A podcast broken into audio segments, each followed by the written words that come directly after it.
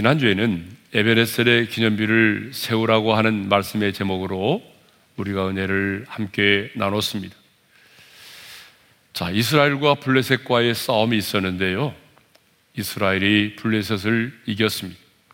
그래서 사무엘은 하나님의 전적인 도움으로 승리했음을 믿고 미스바와 센 사이에 기념비를 세웠습니다. 그리고 그 기념비의 이름을 예베네셀이라 하였습니다. 자, 우리 12절의 말씀을 다시 한번 읽겠습니다. 다 같이요. 사무엘이 돌을 치하여 미스바와 센 사이에 세워 이르되 여호와께서 여기까지 우리를 도우셨다 하고 그 이름을 에베네셀이라 하니라. 사실 누가 봐도 이스라엘은 블레셋과의 싸움에서 승리할 수 없었습니다.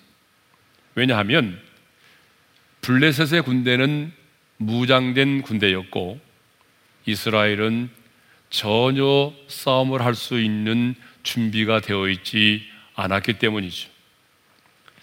이스라엘 백성들은 미스바 광장에 모여서 종일 금식하면서 우리가 여호와께 범죄하였나이다. 자신들의 죄를 자복하고 있었습니다.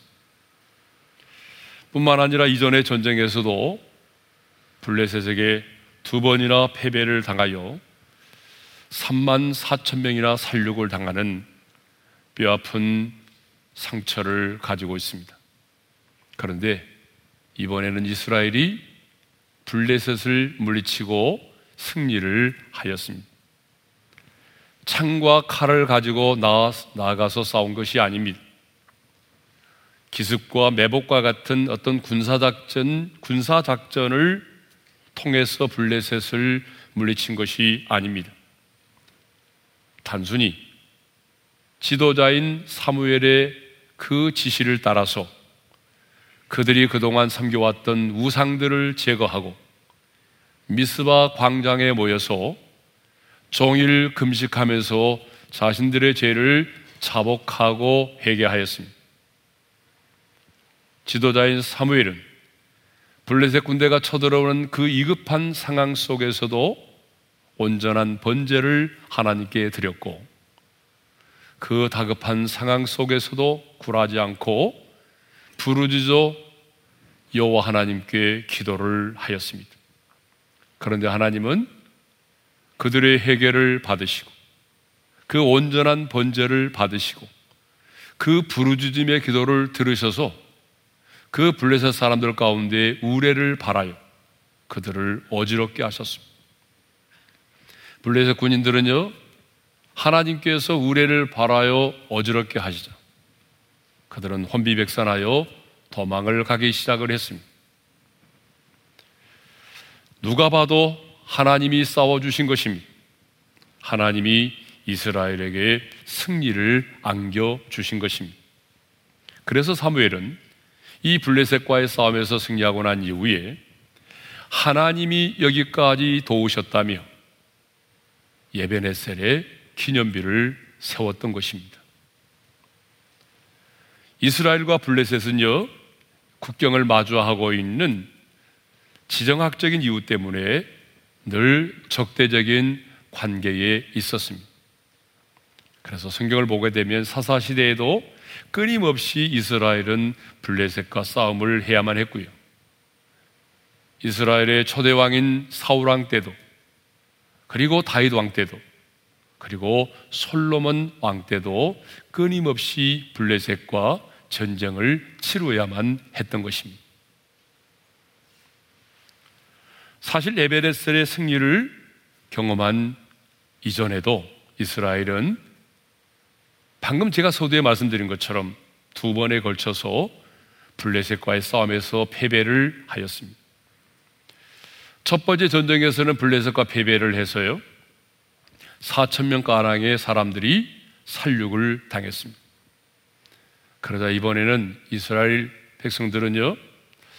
하나님의 임재를 상징하는 언약계까지 동원하여 블레셋과의 싸움에 나갔지만 이번에는 언약계마저도 빼앗겨 버리고 3만 명이나 되는 사람들이 살육을 당하였습니다. 참패를 당한 거죠. 엘리 제사장의 두 아들 홈니와 비누아스도 그 전쟁에서 전사하였습니다. 자, 우리 4장 10절과 11절의 말씀을 읽겠습니다. 다 같이요. 살육이 심히 커서 이스라엘 보병에 엎드러진 자가 3만 명이었으며 하나님의 계는 빼앗겼고 엘리의 두 아들 홈리와 비누아스는 죽임을 당하였더라. 그리고 이 비보를 들은 엘리 제사장은 너무 충격을 받아서인지 의자에서 뒤로 넘어져서 목이 부러져 죽고 말았습니다. 더 비참한 사실은 그 아들 비누하스의 부인이 만삭이었는데 아들을 낳고 죽어가면서 이가봇이라는 이름을 지어주고 죽고 말았습니다. 이가봇이라는 뜻이 뭐죠? 하나님의 영광이 떠났다라고 하는 뜻이죠.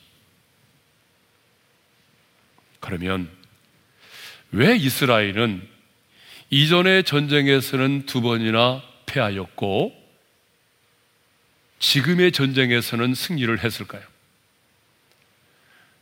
왜 이스라엘은 이전의 전쟁에서는 하나님의 임재를 상징하는 언약계까지 동원했지만 참패를 당하였고 이번의 전쟁에서는 승리를 하였을까요? 싸움의 대상과 싸움의 장소가 달랐기 때문일까요? 아니죠.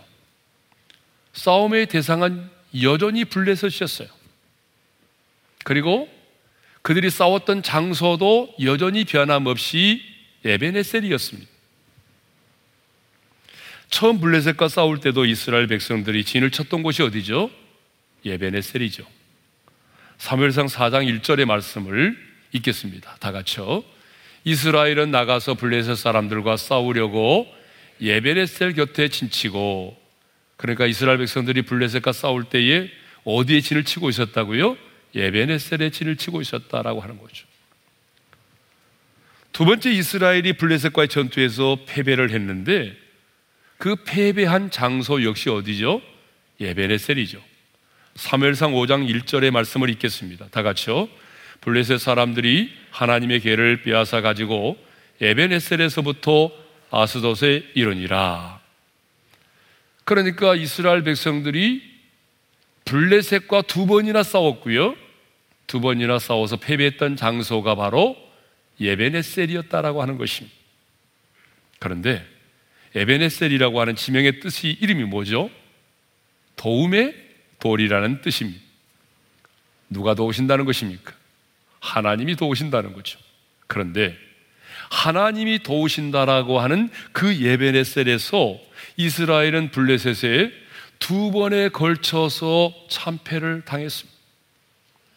하나님이 도우실 것이라고 하는 그 예베네셀에서 두 번의 전투에서 3만 4천 명이 살육을 당했어요. 하나님의 임재를 상징하는 언약계마저도 빼앗기는 수모를 당했어요. 엘리 제사장의 가문이 몰라 그랬어요. 그런데 이번에는요, 이스라엘이 에베네셀에서 그 블레셋의 군대를 물리치고 승리를 하였습니다. 하나님께서 우레를 바라요 그들을 어지럽게 하심으로 그들이 혼비백산하여 도망을 간 것입니다. 그러자 사무엘은 돌을 치하여 그 예베네셀의 승리의 기념비를 세웠습니다. 패배했던 그 자리, 수모를 겪었던 그 자리에 다시 하나님이 여기까지 우리를 도우셨다며 예베네셀의 기념비를 세웠던 것입니다. 그러면 이스라엘은 왜 이전에는 지고 지금은 이겼을까요? 결론부터 말씀드리면 하나님과의 관계를 회복하였기 때문입니다. 그럼 어떻게 하나님과의 관계를 회복했죠? 이스라엘 백성들은 철저하게 그동안 자신들이 섬겨왔던 우상들을 제거했습니다. 그리고 미스바 광장에 모여서 종일 금식하면서 자신들이 하나님 앞에 지었던 죄악들을 낱낱이 자복하며 회개하기 시작을 했습니다. 그리고 사무엘은 방금 말씀드린 것처럼 블레셋 군대가 쳐들어오는 그 이급한 상황 속에서도 젖 먹는 어린 양을 취하여 온전한 번제를 드렸습니다. 그리고 하나님 앞에 부르짖어 기도하였습니다. 그러니까 왜 이스라엘 백성들이 과거에는 지고 지금은 이겼느냐? 여러분, 이전에는 자신들의 힘으로 싸우려고 했거든요. 이전에는 하나님을 의지하지 않으면서도 하나님의 도우심으로 승리할 줄 알았어요. 왜? 이 장소가 하나님이 도우신다는 장소니까. 하나님을 경외하지 않으면서도 주술적으로 언약계를 동원하기만 하면 승리할 줄로 믿었어요. 하지만 결과는 뭐예요? 완전한 참패였습니다. 그런데 이번에는 어떻게 했어요? 자신들이 섬겼던 우상들을 제거하고 금식하면서 자신들의 죄를 낱낱이 자복하고 회개함으로 하나님과의 관계를 회복했습니다. 하나님과의 관계를 회복할 뿐만 아니라 온전한 번제를 드리고 부르짖어 기도함으로 그 이급한 상황 속에서도 흔들리지 않고 하나님께 집중하고 하나님만을 의지했던 것입니다. 이것이 바로 뭐죠? 승리의 비결이었던 것입니다. 왜 이전에는 지고 지금은 승리했느냐? 바로 하나님과의 관계를 회복하고 하나님께 집중하고 하나님만을 의지했기 때문에 이번에 전쟁에서는 승리를 할 수 있었던 것이죠. 또 이스라엘이 에베레셀의 은혜를 경험하게 된 또 하나의 이유가 있습니다. 역설적으로 역설적으로 블레셋이 쳐들어왔기 때문입니다. 이스라엘 백성들이 지금 미스바 광장에 모여서 정의를 금식하면서 자신들의 죄를 자복하고 있는 그때에 부흥회를 열고 있는 그때에 겁도 없이 블레셋 군대가 쳐들어온 것이죠. 그런데 여러분, 만일 그때에 블레셋 군대가 쳐들어오지 않았다고 한다면 어떻게 됐을까요?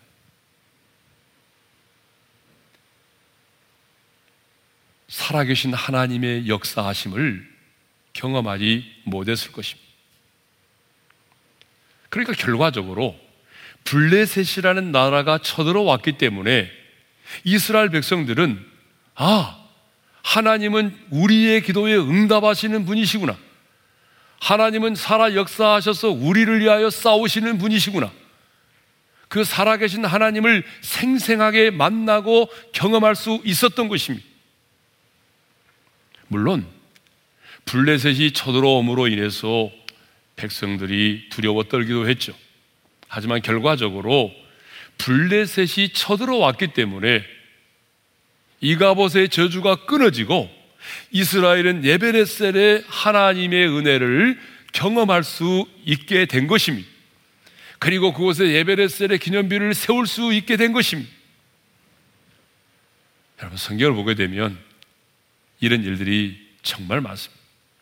그렇죠? 예. 여러분 다윗을 볼까요? 다윗이 아버지의 심부름으로 이제 예, 형들을 만나러 갔습니다. 아버지 심부름으로 형들을 만나러 갔다가 누구를 만나게 됐나요?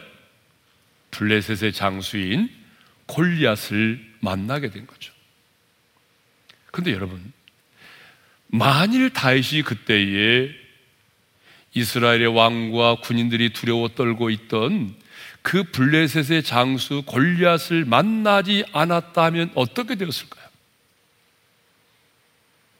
아마 베들렘의 평범한 한 목동 소년으로 남았을 것입니다.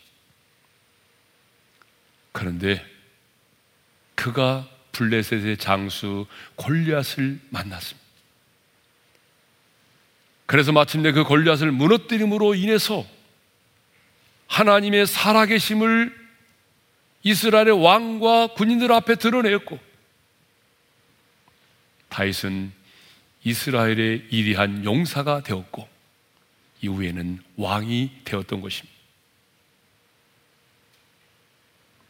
그러니까 다윗의 인생 가운데 골리앗을 만나게 된 것은 우연이 아닌 하나님의 특별한 은총이었음을 우리가 알 수 있습니다.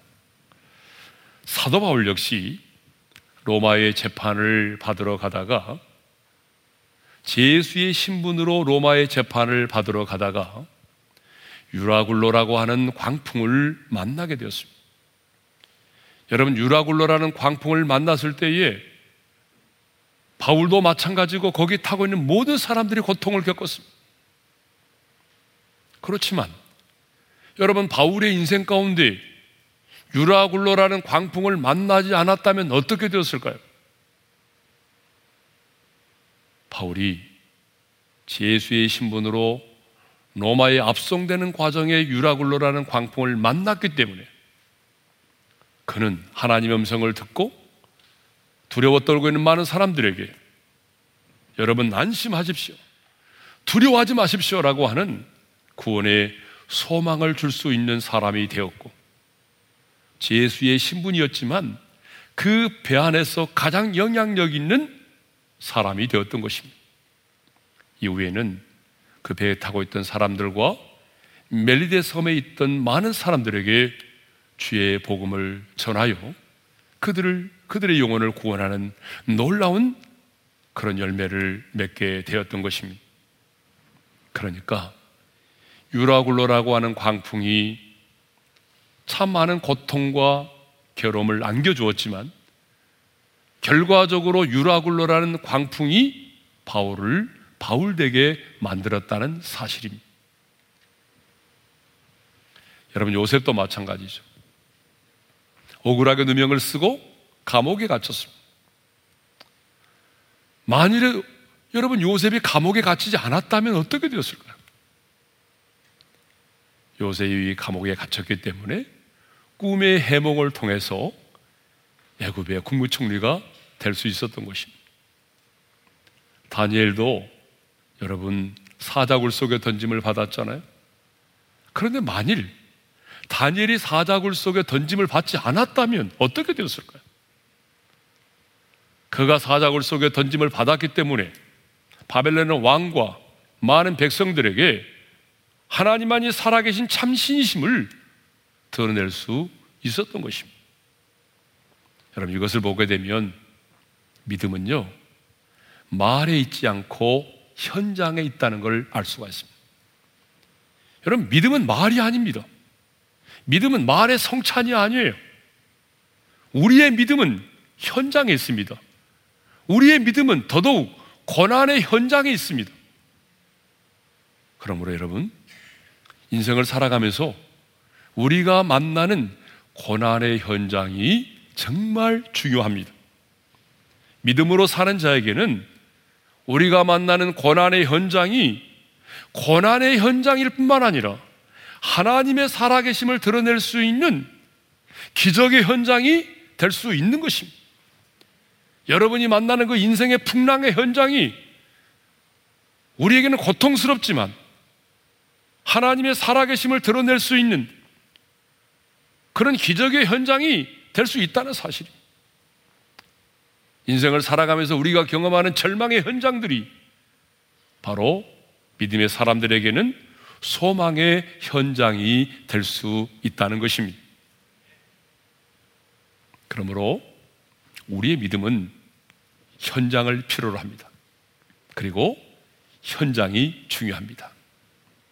뭐 우리 인생 가운데 고난이 없다면 저 우리는 평탄한 삶을 살 수 있고 편안한 삶을 살 수는 있겠죠. 그렇지만 하나님의 살아계심을 이 세상 사람들 앞에 생생하게 드러낼 수 있는 기적은 경험할 수가 없는 것입니다. 자, 그러면 이렇게 예베네셀의 승리를 경험하고 예베네셀의 기념비를 세우고 난 이후에 이스라엘 백성들이 누렸던 예베네셀의 축복은 과연 무엇일까요?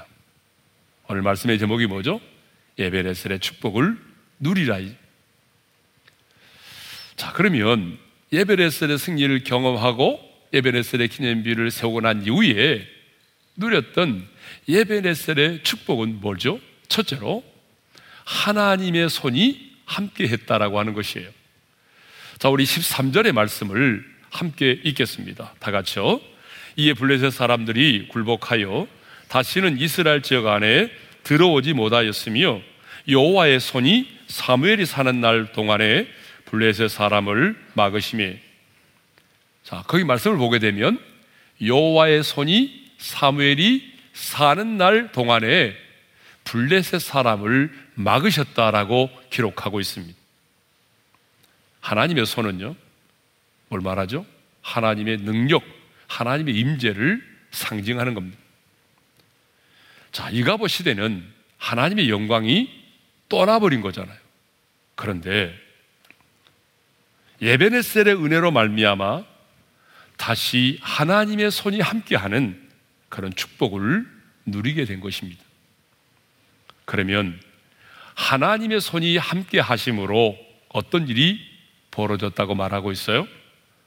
블레셋 사람들이 굴복하여 다시는 이스라엘의 지역 안으로 들어오지 못하게 되었다는 거죠. 그동안 블레셋은요, 틈만 나면 이스라엘을 쳐들어왔어요. 틈만 나면 이스라엘 지경 안으로 들어와서 이스라엘 사람들을 압제하고 땀 흘려 지어놓은 그런 곡식들과 가축들을 빼앗아가기 일쑤였어요. 그런데 이제는 그 블레셋 사람들이요 이스라엘의 지역 안으로 들어오지 못했다는 거죠. 그 이유를 뭐라고 말하죠? 하나님의 손이 막으셨기 때문에. 하나님의 손이 막으시, 하나님의 손이 막았기 때문에 블레셋 사람들이 이스라엘의 지경 안으로 들어오지 못했다는 거예요. 이스라엘 스스로의 힘과 능력이 아니라 하나님의 전능하신 손이 이스라엘 백성들과 함께 하셨기 때문이라는 것입니다. 그렇습니다. 하나님의 손이 블레셋 사람들의 침입을 막아주셨던 것처럼 오늘도 전능하신 우리 주님의 손이 우리와 함께 하시면 악한 어둠의 영이 우리 안에 들어올 수 없다는 사실입니다. 여러분, 우리가 아무리 철저하게 준비하고 무장을 하였다고 해도 내 스스로의 힘과 능력으로는 하나님께서 내게 주신 것들을 온전하게 지킬 수가 없습니다. 여러분 한번 생각해 보자고요. 누가 하루아침에 자신의 건강을 잃어버리고 싶겠어요? 누가 하루아침에 자신의 모든 재산을 잃어버리고 싶겠냐고요? 누가 하루아침에 자신이 그동안 쌓아놓았던 그 모든 명예와 명성들을 잃어버리고 싶겠냐고요? 아무도 없어요. 그런데 우리들 주변을 보게 되면, 아니 또 우리 성도들도 보게 되면, 하루아침에, 하루아침에 그 모든 재산이 아르르 무너지고, 하루아침에 건강을 잃어버리고, 하루아침에 그동안 쌓아놓았던 인생의 모든 명예와 명성들이 무너지는 것들을 우리가 얼마나 많이 보고 있습니까? 그러므로 내가 가지고 있는 것도 중요하지만 더 중요한 것은 하나님이 은혜로 내게 주셨던 것들을 내가 빼앗기지 않고 그걸 잃어버리지 않고 지키고 보존하는 것은 더더욱 중요한 것입니다. 은혜를 받는 것도 중요하지만 은혜를 내가 유지하고 은혜를 지켜나가는 것 더더욱 중요합니다. 우리가 하나님께 복을 받는 것도 마찬가지. 여러분, 복을 받는 게 중요한 것이 아니라 복을 내가 아름답게 관리하고 복을 지키고 복을 유지하는 것이 훨씬 더 중요한 것입니다. 그런데 악한 영은요, 어떤 영이죠? 도적질하고 죽이고 멸망시키는 영이에요. 주님이 말씀하셨잖아요. 그러니까 악한 영의 특징은요, 어디를 가든지 간에, 무엇을 하든지 간에, 그는 도적질하고 죽이고 멸망시키는 일을 하는 거예요. 그러므로 하나님이 내게 은혜로 주신 것들을 내가 빼앗기지 않고 잃어버리지 않고 그것을 유지하고 지켜나가려면 전능하신 하나님의 손이 악한 영들로 하여금 우리 가운데 역사하지 못하도록 막아 주셔야만 되는 것입니다. 가정을 허무는 작은 여우가 우리 가정에 들어오지 못하도록 전능하신 하나님의 손이 우리의 가정의 울타리를 지켜 주셔야만 되는 것입니다. 도덕질하고 죽이고 멸망시키는 그 악한 영들이 우리의 일터에, 우리의 기업에, 우리의 자녀들의 인생 가운데 역사하지 못하도록 전능하신 하나님의 손이 지키시고 보호해 주셔야만 한다는 것입니다. 자, 두 번째 축복이 뭐죠? 에베네셀의 축복을 누리라고 그랬는데 그 두 번째 축복은 잃었던 땅을 회복했다는 것입니다. 14절 상반절의 말씀을 읽겠습니다. 다 같이요.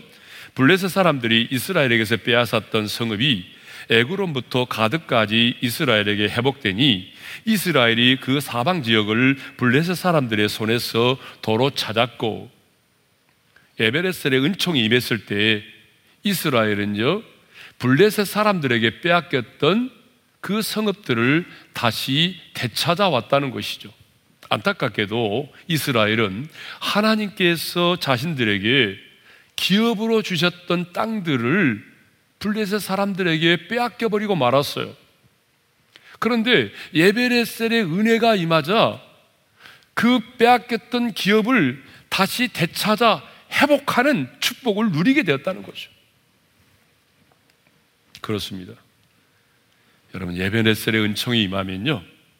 잃어버린 것, 빼앗긴 것들을 다시 되찾는 회복의 역사가 일어납니다.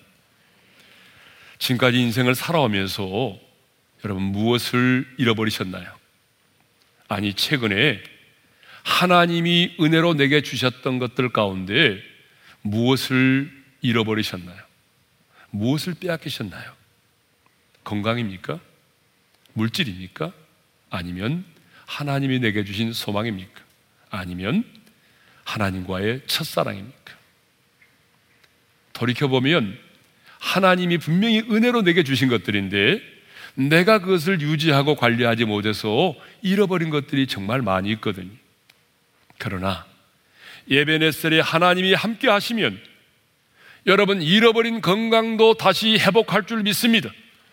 예배네셀에 하나님의 은혜가 우리 가운데 임하면 잃어버린 물질도 다시 회복될 줄로 믿습니다. 잃어버린 하나님과의 첫사랑도 무너진 나의 영적인 자존감도 다시 회복될 줄로 믿습니다. 그러므로 여러분 예배네셀의 은혜를 끊임없이 구하시기를 바라고 여러분의 가정과 일터에 예배네셀의 기념비가 계속적으로 세워지기를 소망합니다. 자, 세 번째는요. 평화가 임했다라고 하는 거죠. 14절 하반절의 말씀을 읽겠습니다. 시작. 이스라엘과 아모리 사람 사이에 평화가 있었더라. 이스라엘과 아모리 사람 사이에 평화가 있었다라고 말하죠. 여러분, 평화가 있었다는 얘기는 무슨 말이죠? 더 이상의 전쟁이 없었다라고 하는 얘기죠. 여러분, 전쟁이 사라지고 나니까 당연히 그 땅 가운데 괴로운 일들이 사라지고 고통이 사라지고 평화가 임하는 것입니다. 근데 성경을 보게 되면 이스라엘과 블레셋 사이에 평화가 임했다라고 되어 있지 않고 이스라엘과 아모리 사람 사이에 평화가 임했다라고 말씀하고 있네요. 여러분 왜 갑자기 아모리 사람이 등장하죠? 그 이유가 있어요. 그것은 블레셋만이 아니라 아모리 사람들과도 분쟁이 사라졌다는 얘기인데요. 여러분, 아모리 족속은 가나안 족속인데요. 단지파를 자신들의 기업에서 쫓아낼 정도로 굉장히 강한 족속입니다.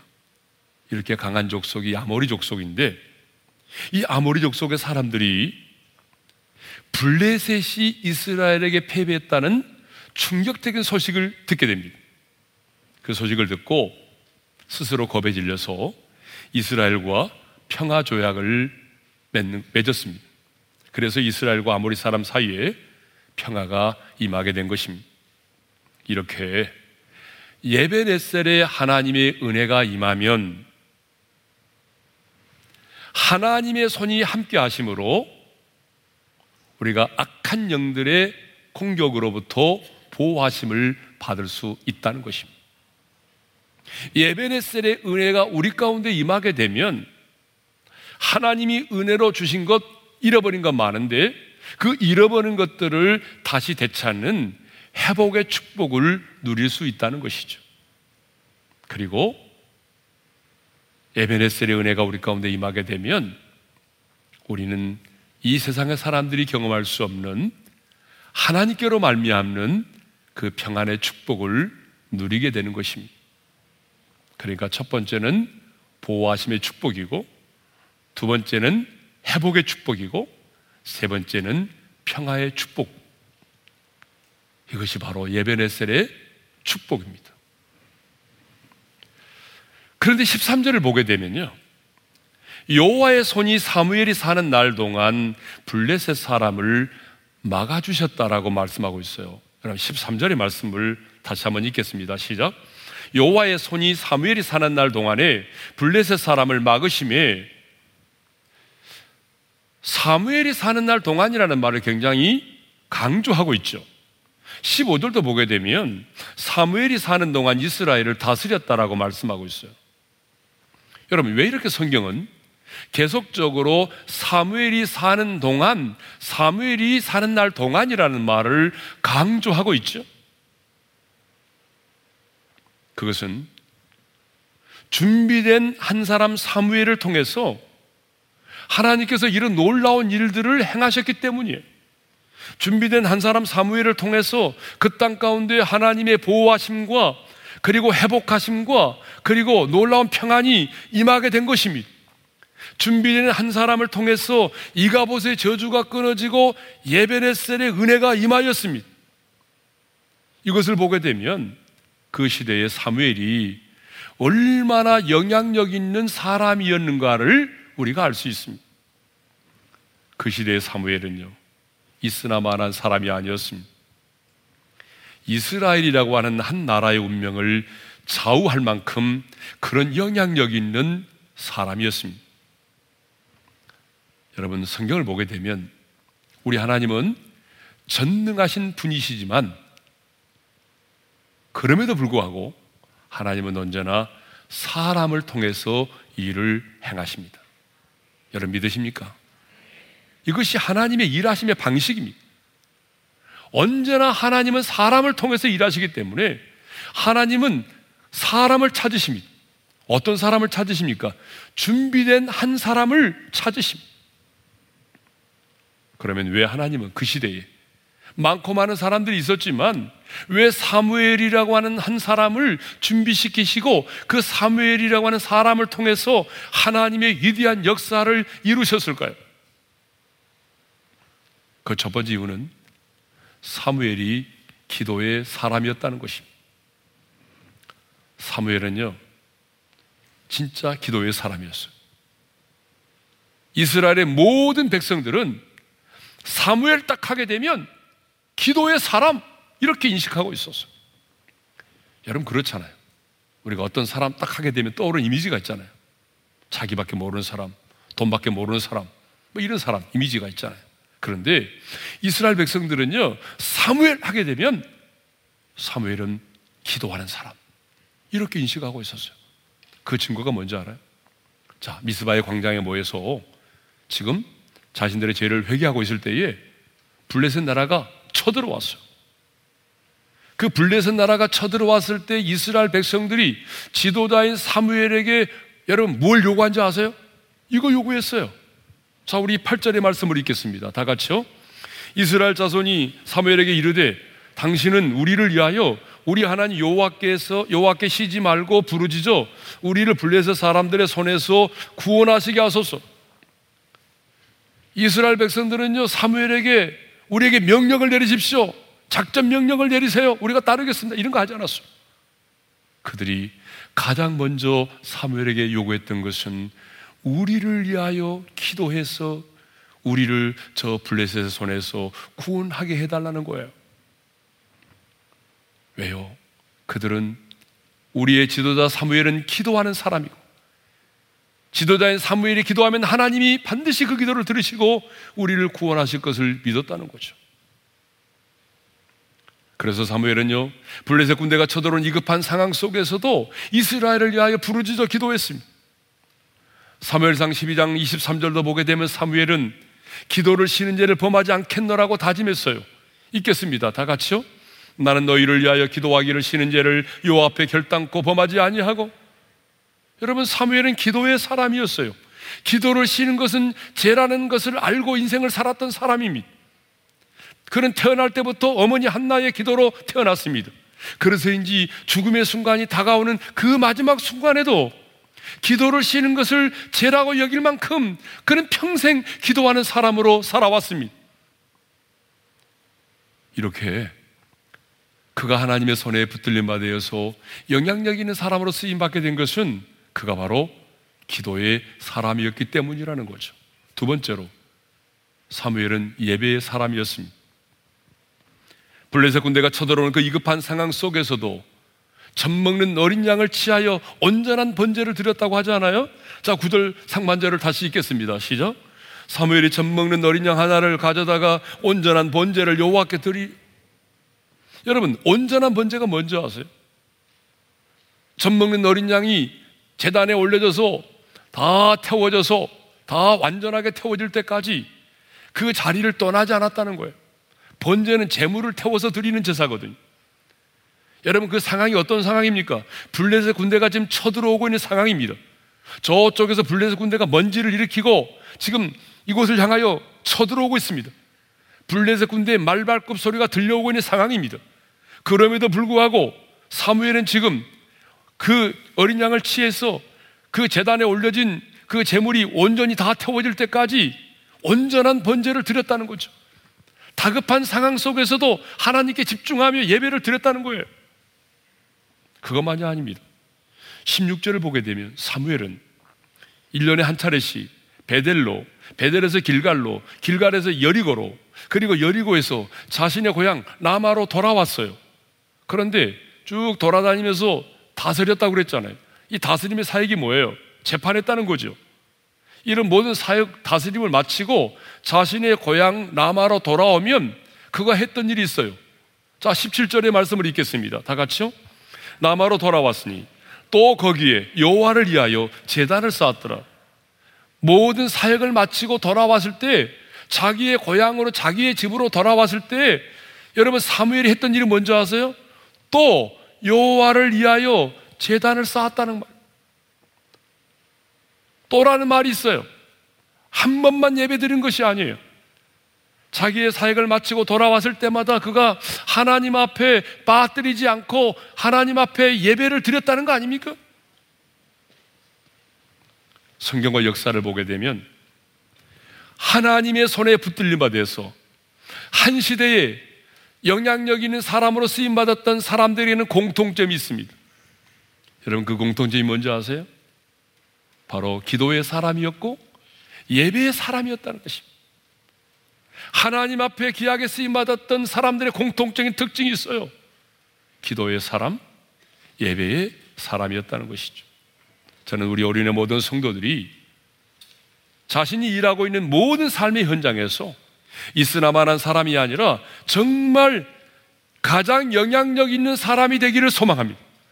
특별히 우리 교회 다음 세대가 많은데 우리 교회 다음 세대들이 정치, 종교, 사회, 문화, 경제, 비즈니스 모든 그 영역에서 가장 선한 영향력 있는 하나님의 사람들로 세워지기를 소망합니다. 그러려면 어떻게 해야 되죠? 실력이 있어야 돼요. 실력을 쌓아야 돼요. 그런데 실력만 있다고 되는 게 아닙니다. 하나님께서 악한 영의 공격으로부터 우리의 다음 세대들을 지켜주셔야 돼요. 하나님께서 그들을 붙잡으시고 하나님께서 그들을 세워주시고 높여주셔야만 되는 것입니다. 그러므로 이 약한 시대에 하나님의 손에 붙들림 얻어 쓰임을 받으려면 여러분 뻔한 얘기처럼 들릴지 모르지만 기도에 무릎을 꿇어야 합니다. 사무엘처럼 어떤 상황 속에서도 흔들리지 않고 온전한 예배를 드릴 수 있어야 합니다. 그러므로 이제부터라도 기도의 시간을 정해놓고 기도의 무릎을 꿇을 수 있기를 바랍니다.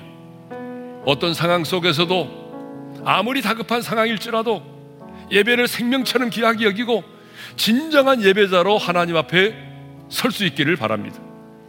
그러면 사무엘을 들어 쓰신 그 하나님이 오늘 이 시대에도 그 한 사람 준비된 그 한 사람을 들어 사용하실 줄로 믿습니다. 반드시 우리가 사는 날 동안 전능하신 하나님의 손이 원수의 공격을 막아주시고 잃어버린 것들을 다시 회복시켜 주시고 여러분이 그 현장 가운데 세상에 줄 수 없는 놀라운 평화를 주실 것입니다. 저는 우리 어린의 모든 성도들이 2021년 동안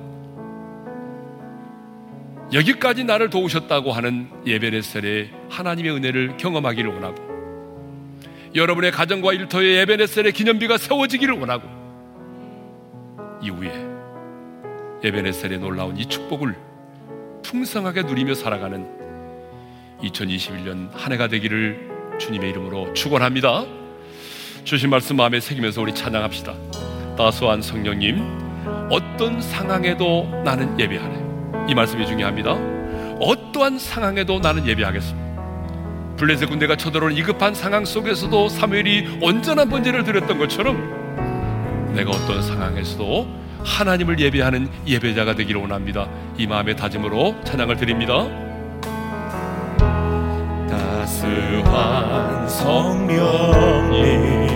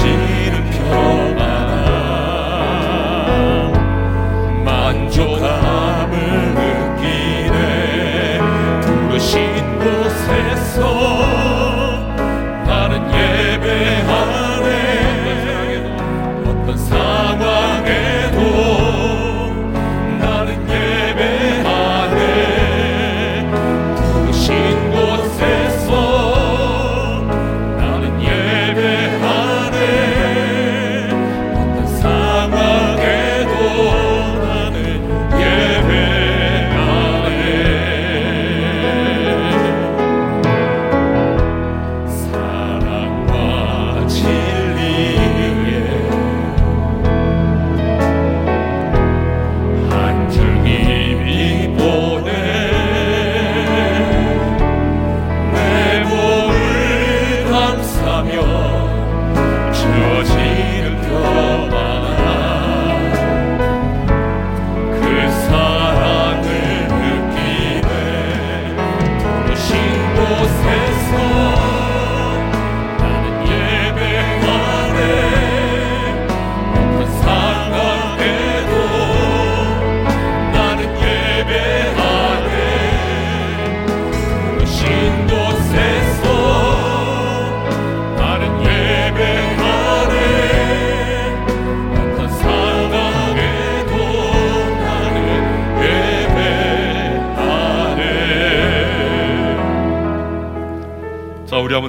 주신 말씀 마음에 새기며 기도하겠습니다. 첫 번째 기도 제목 드립니다.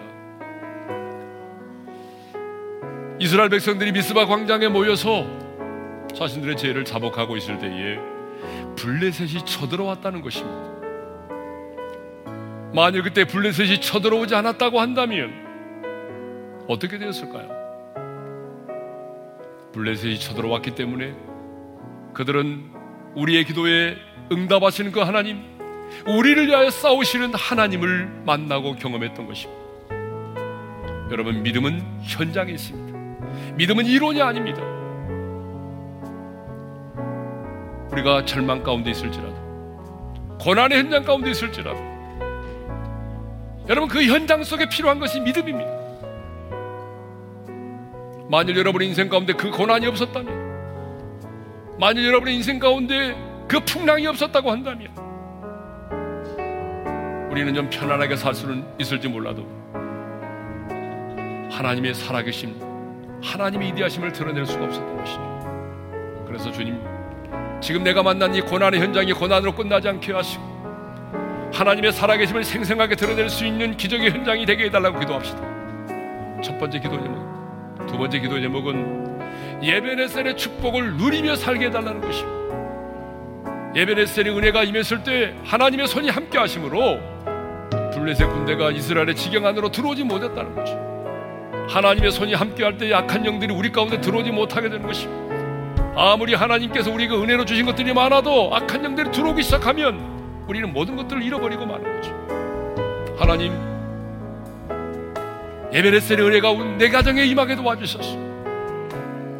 악한 영들이 내 가정에 내 일터에 역사하지 못하도록 막아주십시오. 지켜주십시오. 보호하심의 축복을 허락해 주십시오.